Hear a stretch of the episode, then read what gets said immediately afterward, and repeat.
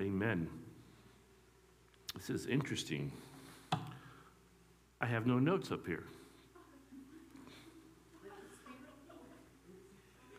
That's okay, Debbie. I thought that might have happened. And so I could actually probably, no, I couldn't get this sermon from memory. Unless, Debbie, were you planning on preaching? I'll take a seat and you can do this if you want. They would, they would probably like that. So, that today? Okay. Take a seat, if you would. Lord, thank you for this time as we open our Bibles and learn more about you and about heaven. We pray this in Jesus' name. Amen. Well, that's a great song, isn't it? We need to be more aware of the presence of the Holy Spirit in our lives and so on. I like that song. Um, I want to begin talking about, we're, we're going to finish up talking about the new heaven and the new earth. What the scriptures tell us it is going to be like. Um, and um, I hope that you are encouraged. I, I mentioned this in our Sunday school that we are to know the hope of his calling. And his calling for us really is heaven. And so we're to know that, know a little bit about heaven and what it's like and, and so on, so we can be encouraged by all of this. And so um, be encouraged this morning. I want to begin, though, talking about, and keep this idea in the back of your mind, what we're going to talk about in terms of heaven and our life now as opposed to what our life will be in the new heaven new earth, it's going to be completely different okay? Completely different, much better. And speaking of different, I want to talk to you about a young man that I had the privilege of discipling while I was in the, the ministry with Campus Crusade for Christ at Bowling Green State University by the name of Andy Nist. Now, when I say that name, my wife will probably uh, smile. She's already laughing because she knows that uh, every few years I would have a, a cycle of, of new men that I would disciple. Um, that, those particular two years or three years, I had two Kevins, two Dans, and Andy a Kevin Simpson and a Kevin Klein, uh, Dan Plug and a Dan Horton, and Andy Nist. Now, of all those men, and they've all gone on and, and, and godly husbands and, and, great guys and so on, good friends of mine. Andy was just different, okay? And it, Erica knows what I think I'm about to share with you. Um, Andy came from, I think it was the Canton, Akron area, and his family was of, they weren't poor. They were probably middle class upper middle class. So he came from a family of means. Um, you never would have known that by, um, I'll just stay right here, is that all right? You never would have known that by the way that Andy lived his life. Now, if, actually, I have to move for this one. If you have over here someone that would be frugal or thrifty, okay? Then you have somebody right here, which would be just they're cheap. Then you have somebody on this end, which would be, I guess you would call them maybe like a Scrooge. You know, Andy was about right here. Okay, he was wasn't cheap. He was beyond cheap. Okay, but he wasn't a Scrooge either. But he was, I think, somewhere about. Now, why do I say that? What does it make Andy so different? Well, Andy would willingly dumpster dive. Now, you know what dumpster diving is, right? Actually going into uh, and going in there into a now most people that go to and you see it in movies, who is, I mean, he's in the dumpster, scourging around, foraging around, all of that, okay? And we like, why would you do that? He says, because there's good stuff here, man. Look at this. He said, look at this. And he got a little Christmas tree that was just know, disgusting Christmas tree that he put in his apartment with his friends. Now, most people go there, and, and, the movies say that people that go there are people that are homeless or that are forced to go there, but not willingly by choice when you have more than enough. Andy would, would do that. That's the first story. The second story is I remember walking out of uh, a dorm room that was attached to a cafeteria belonging to the University. I was meeting with Andy we met for about one to two hours a week, and we would go and share our faith, and I would build into him and teach him the Word of God and so on. We were just walking out of this area, and it's outside now, and over here is the cafeteria, and we're walking, and I'm talking, and all of a sudden Andy just stops, goes, oh, look at this. And he goes over there, and he looks and points to the ground and looks at it.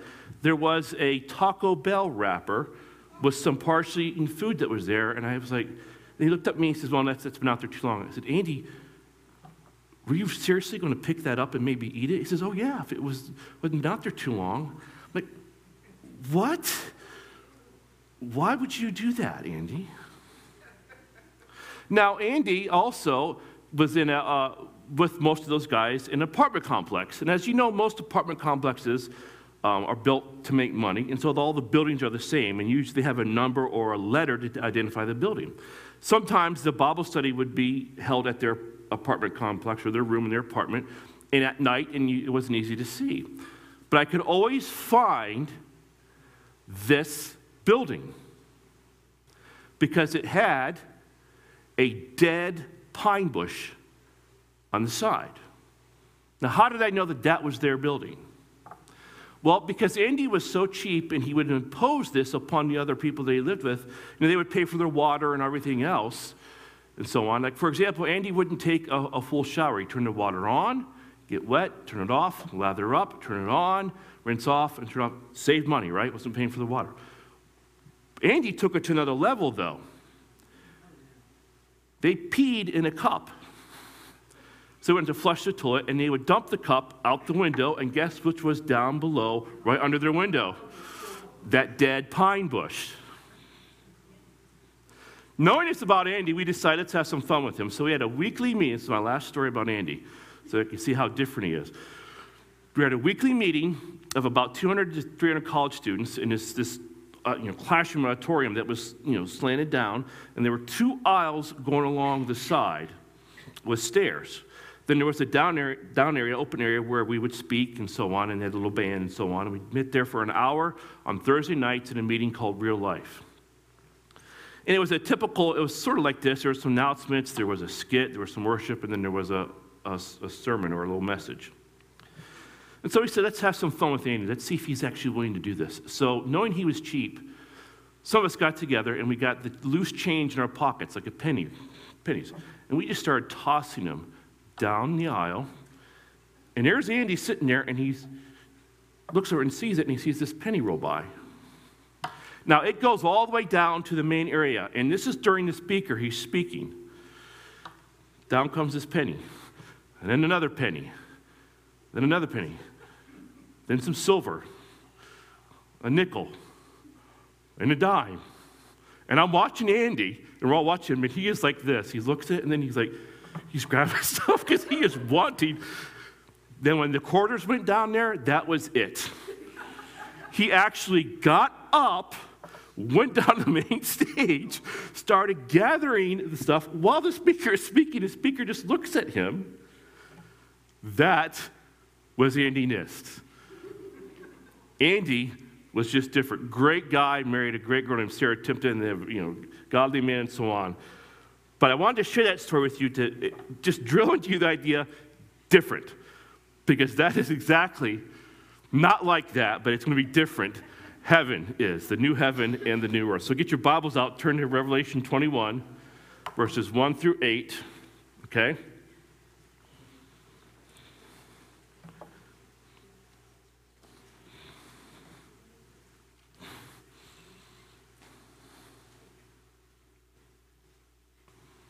Let's read this real quick.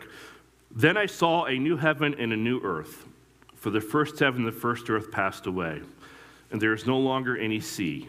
And I saw the holy city, New Jerusalem, coming down out of heaven from God, made ready as a bride adorned for her husband. And I heard a loud voice from the throne saying, Behold, the tabernacle of God is among men, and he will dwell among them, and they shall be his people, and God himself will be among them. And he will wipe away every tear from their eyes, and there will no longer be any death. There will no longer be any mourning or crying or pain. The first things have passed away. And he who sits on the throne said, Behold, I am making all things new. And he said, Write, for these words are faithful and true. Then he said to me, It is done. I am the Alpha and the Omega, the beginning and the end. I will give to the one who thirsts from the spring of the water of life without cost. He overcomes will inherit these things, and I will be his God, and he will be my son. But for the cowardly and unbelieving and abominable and murderers and immoral persons and sorcerers and idolaters and all liars, their part will be in the lake that burns with fire and brimstone. which is the second death. Now, last week, we discovered that our existence in the new heaven and the new earth is going to be very different from our current existence. We live that we will probably no longer live in a water based environment because there's what? There's no longer any sea on the new earth. And so, whatever we are in our glorified form, it's not going to depend upon the consumption of water. We also learned that our experience of God will be very different. It'll be far more intimate and satisfying. In our glorified form, we'll be able to see God face to face and to live. And because God dwells um, among men, our access to Him is, is immediate. Now, let's talk about this phrase we read called no longer. It's repeated. Look at verse 4. Pick it up there. And he will wipe away every tear from their eyes. And here it is. And there will no longer, there it is, be any death. There will no longer, second time, be any mourning or crying or pain. The first things have passed away. Now, I find this verse fascinating because I think it's hard for the Apostle John to describe what he has seen. I mean, how do you describe something that you don't understand and what you cannot conceive or perceive and have no reference point in terms of experience? But the only answer is to describe it by its difference from what we experience. And this is why John presents a series of no longers, okay? Which will demonstrate for us the difference. And what we find is that the old human experience is gone forever. The first thing John says is that God is going to wipe away every tear from our eyes. Now, this seems to imply that there will be tears in heaven, right? But what's, where are we now? There's a new heaven and a new earth, and he's going to wipe away the tears from our eyes, right? That's at least how I interpreted it, okay? But tears from what? Well, the record of our sins has been put on Christ, so God no longer remembers our sin, right? So I don't think it's tears from our sin. How about tears of regret, maybe? From missed opportunities or a misuse of our talents that would have glorified God from our past life? Or maybe how about tears from the pain of loved ones who are not with us in heaven?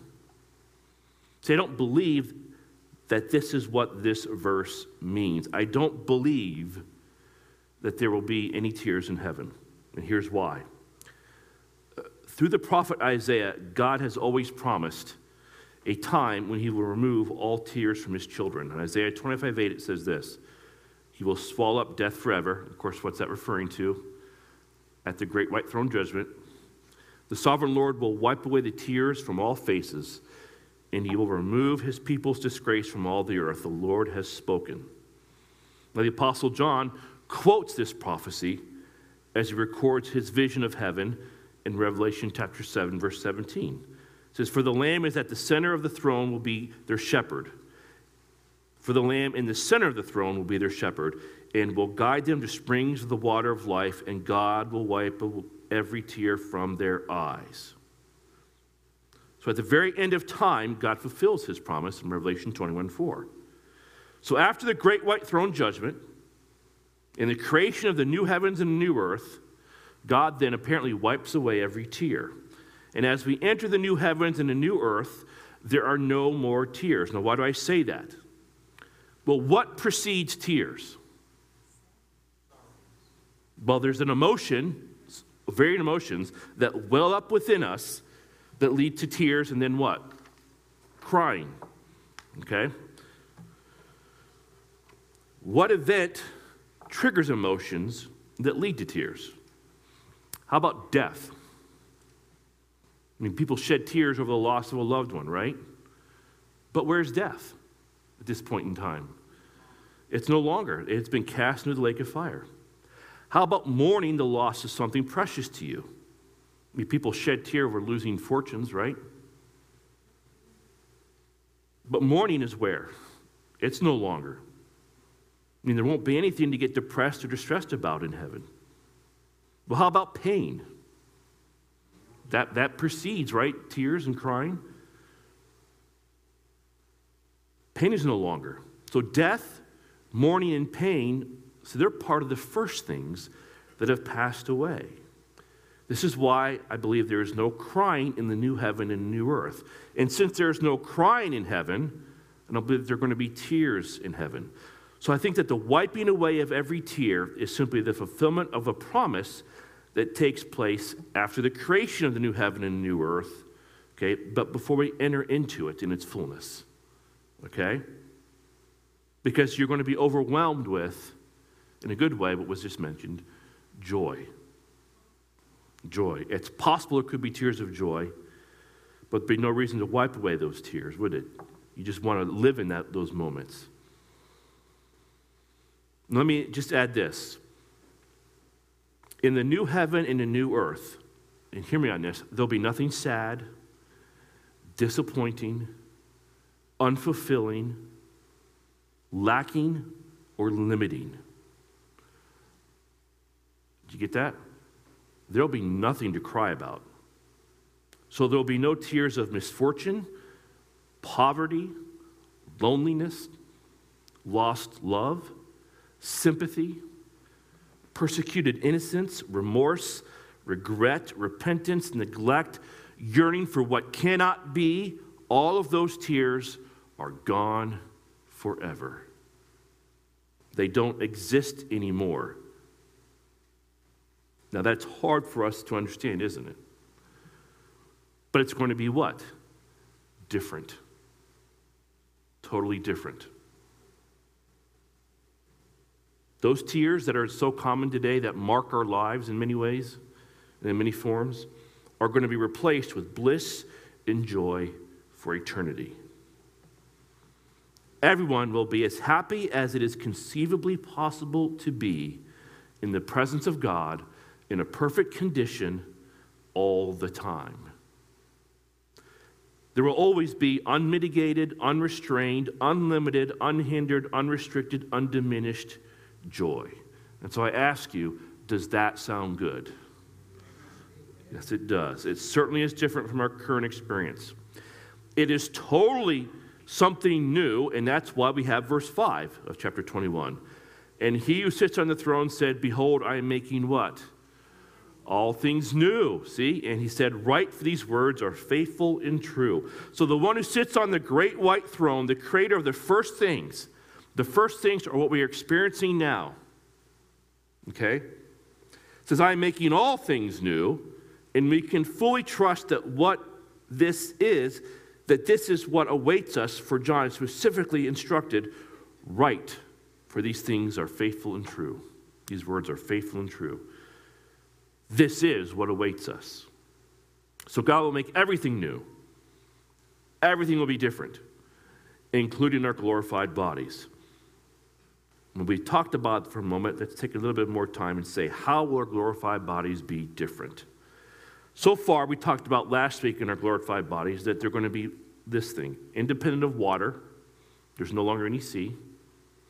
It's not a water based environment anymore, we believe.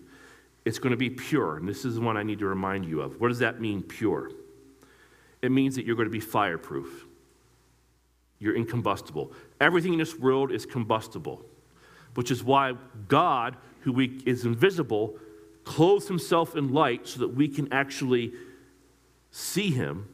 And that light is described as what? A blazing fire. And that's why, in our current state, if we were to see his face, what would happen to us? Gone. The impurity be burned away, we would cease to exist. Okay? But in that glorified body, completely pure, we're able to see his face and be with him. Our body is heavenly. This glorified body is heavenly. It does not originate from earth. Okay? Our, the first body that you and I have comes from earth. It's like the body of Adam. The glorified body is like the body of who? Christ, which is from heaven. This is 2 Corinthians 5 1. For we know that if the earthly tent, which is our house, is torn down, the tent, our house, this is our current body, is torn down, we have a building from God, a new body, a house, watch this, not made with hands, eternal in the heavens. So it's a, a heavenly body that we have. It's immortal, it's imperishable, okay? It's immortal. Let me go back to this. At his second coming, those who are alive will be changed. It says, the mortal puts on what? The immortal, okay? Our glorified bodies will also have these characteristics, and I put up here. It says, So also in 1 Corinthians 15, 42 through 44, so also is the resurrection of the dead. It is sown a perishable body, it is raised an imperishable body.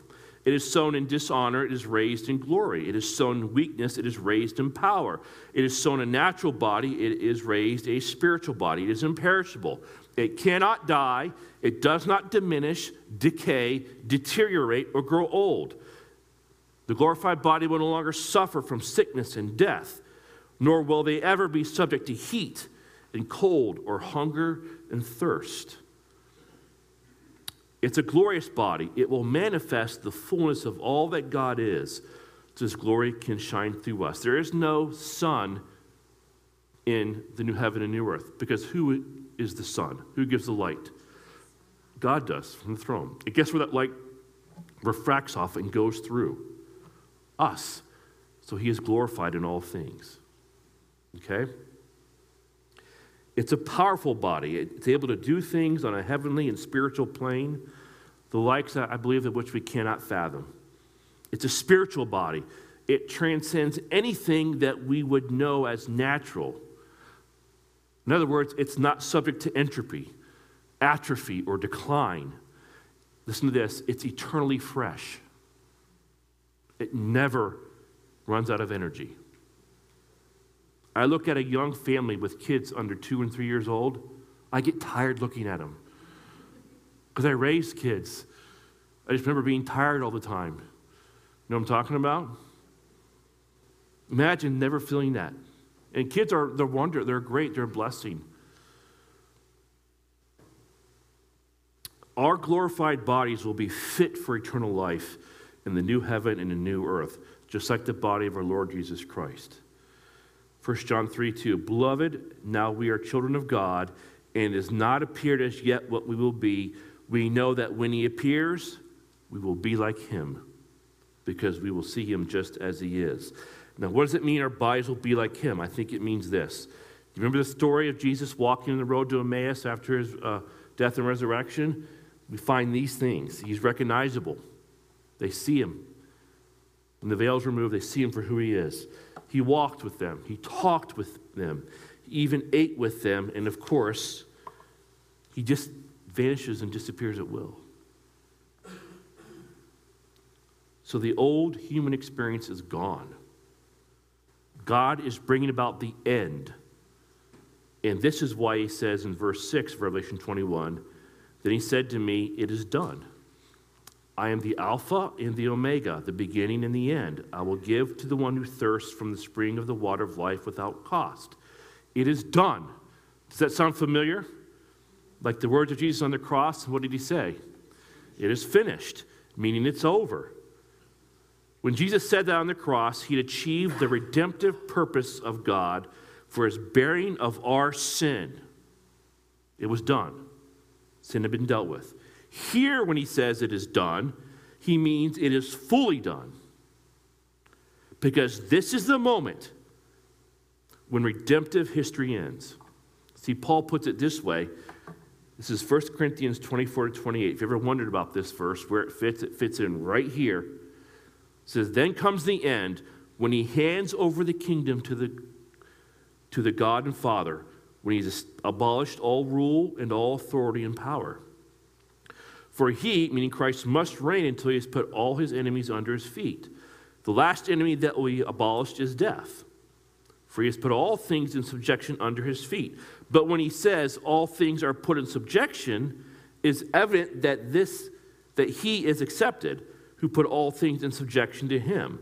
When all things are subjected to him, to the Son, to Jesus Christ, then Jesus, the Son himself, also will be subjected to the one who subjected all things to him, meaning the Father, so that God may be all in all. That incredible description is a description of the end. The very event that is signified by the term it is done. And when he says, I am the Alpha and the Omega, the beginning and the end, he is saying this I can say it's the end because I am in charge of the beginning and the end. I am the one who started it, and I'm the one who's going to end it. And he takes the kingdom and he gives it to who? The Father, that God is all in all. So all the changes are done. It is done, it is finished in its fullness. And the new heaven and the new earth is in place, and redemptive history ends. There's no one else to be saved, to be redeemed. And the rest is simply eternal bliss and perfection. And now that we know what life will be like in the new heaven and the new earth, let's find out who will be there. Verses 6 and 7, Revelation 21 I will give to the one who thirsts from the spring of the water of life without cost. He who overcomes will inherit these things, and I will be his God, and he will be my son. The citizens of heaven are described in two easily identifiable ways those who thirst and those who overcome. Now, the one who thirsts reminds us of Matthew 5 6. Blessed are those who what? Hunger and thirst for righteousness, for they shall be satisfied. Now, I really don't know what it means to be without water, right? Especially in Washington, right? Where it seems to rain every day. But to those who live in the desert, they know of the dire need for water that comes as a result of real thirst. And I think what John is hearing our Lord say in this verse is it's the desperately thirsty one who's not satisfied. It's the one who knows he doesn't have what he needs and craves it with every part of his being who will drink of the water of life. The spring of the water of life refers to the eternal life and what God is saying here is, I'll give you complete eternal satisfaction if you thirst. It is obvious from Scripture heaven belongs to people who recognize their spiritual need, and who know that their souls are parched by sin, and who know that whatever they might have, they don't have what they need. And those who thirst for salvation out of a deep hunger, who passionately seek its satisfaction, are the ones who receive it. And the best part of it, you see there, it's free. There's no cost. This is one mark of a heavenly citizen. The second mark belongs to those who overcome. Now, buckle in because this is pretty awesome what you get if you overcome. Because it isn't enough to know you need it, there's something else involved. You must overcome. Now, what does that mean? Well, 1 John 5, 4 and 5 says this For whatever is born of God overcomes the world. And this is a victory that has overcome the world, our faith. So, our faith in God helps us overcome the world. Who is the one who overcomes the world? But he who believes that Jesus is the Son of God. It is faith in the Lord Jesus Christ and in his substitutionary death on the cross for the payment of your sins and of our sins that results in a transformed life that overcomes the world. I want you to look now, just listen what the one who overcomes receives. In Revelation 2 7, it says this He who has an ear, let him hear what the Spirit says to the churches. To him who overcomes, here's the first thing I will grant to eat of the tree of life, which is in the paradise of God. And the paradise of God we know is heaven. So the one who overcomes is in heaven, eating from the tree of life. Whatever that means. Revelation chapter 2, verse 11. He who has an ear, let him hear what the Spirit says to the churches. He who overcomes will not be hurt by the second death. So you're going to be, if you overcome, in the first resurrection. You won't experience the second death at the great white throne judgment. Revelation 2 26 28. He overcomes, and he who keeps my deeds until the end, to him I will give authority over the nations. He shall rule them with a rod of iron, as the vessels of the potter are broken to pieces, as I also have received authority from my Father, and I will give him the morning star. That means that he who overcomes, and overcomes is now further identified or defined by keeping his deeds to the end. Now, what does that mean? It means you continue in the work of God, the works He has for you.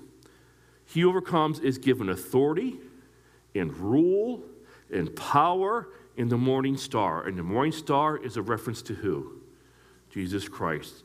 So you get authority, rule, power in a relationship with Jesus Christ. Revelation 3 5.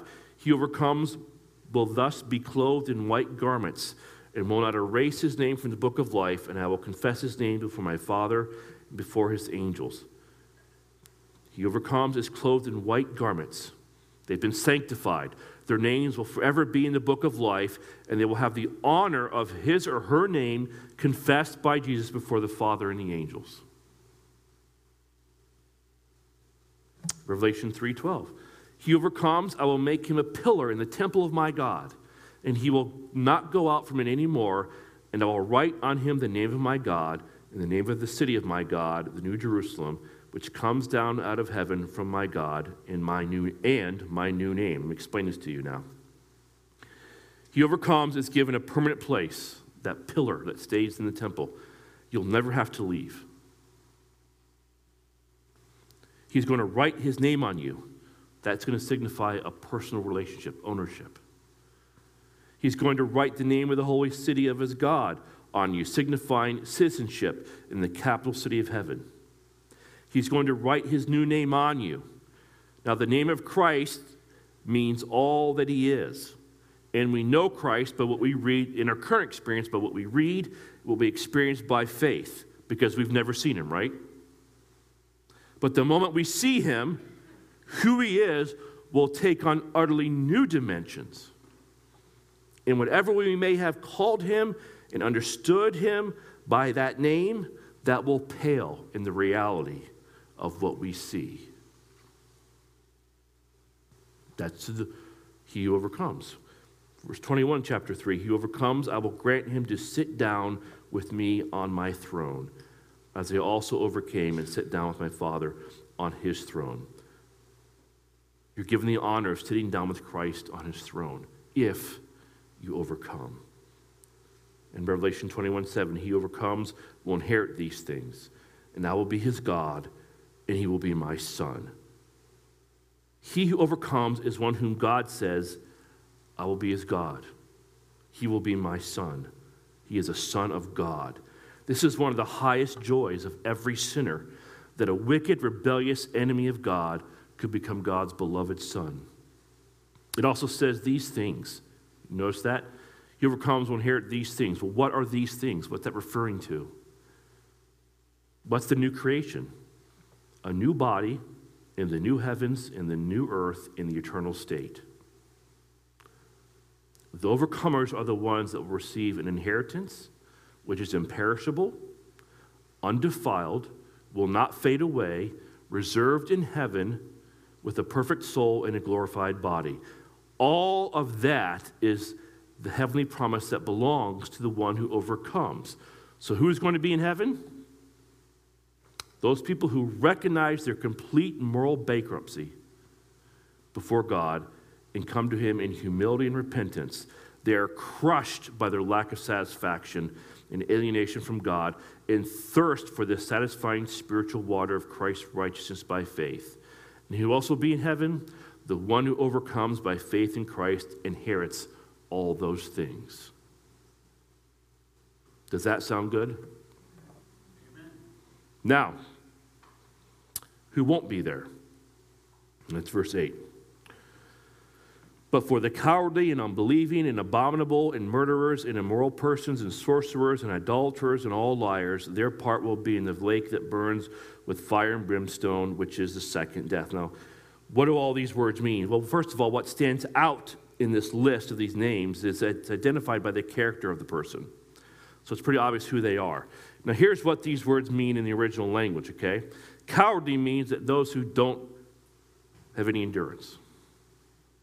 In other words, when going gets tough, maybe when you're persecuted, you fold.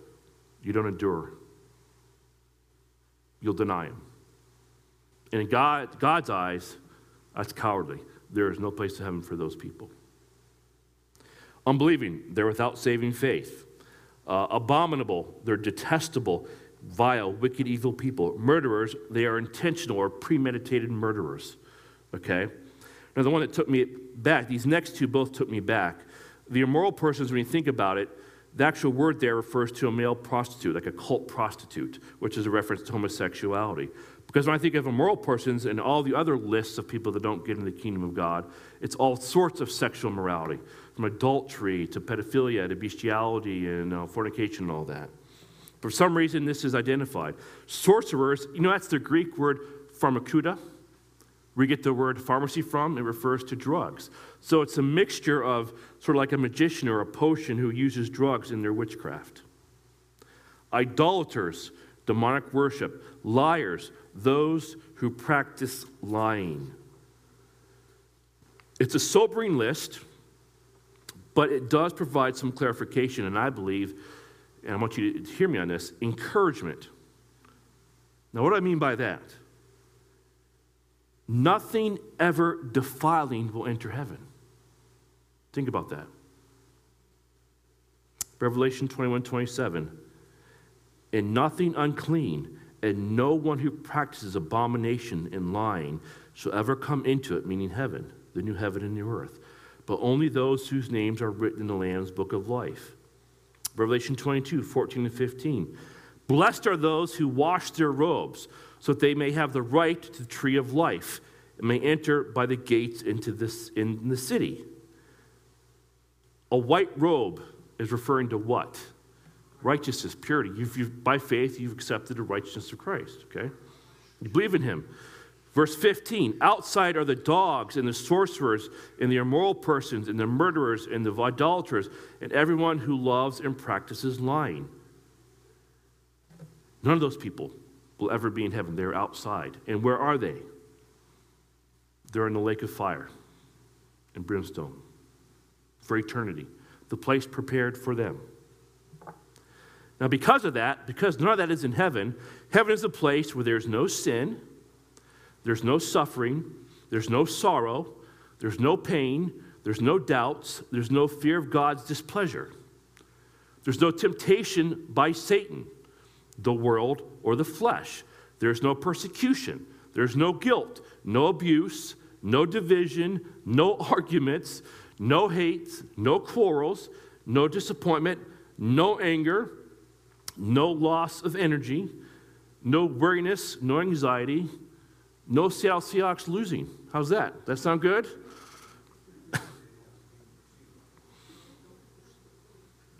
and because we're with God, listen to this, in such an intimate fellowship, I believe that there'll be, watch this, no prayer, no fasting, no repentance, no confession of sin, no weeping, no watchfulness, no concern, no teaching I'm out of a job, I guess.